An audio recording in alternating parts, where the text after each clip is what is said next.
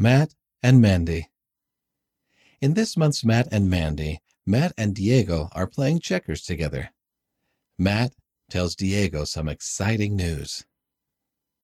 I'm going to be baptized a week from Saturday. Would you like to come? Sure, I'll ask my dad. But why are you getting baptized? Well, because Jesus wants me to. We believe in having faith in the Lord Jesus Christ and repenting and being baptized and receiving the gift of the Holy Ghost. What does all of that mean? I'll try to explain. Okay. And then I'll explain checkers to you. Fourth Article of Faith. We believe that the first principles and ordinances of the gospel are first, faith in the Lord Jesus Christ, second, repentance, third, baptism by immersion for the remission of sins, fourth, laying on of hands for the gift of the Holy Ghost.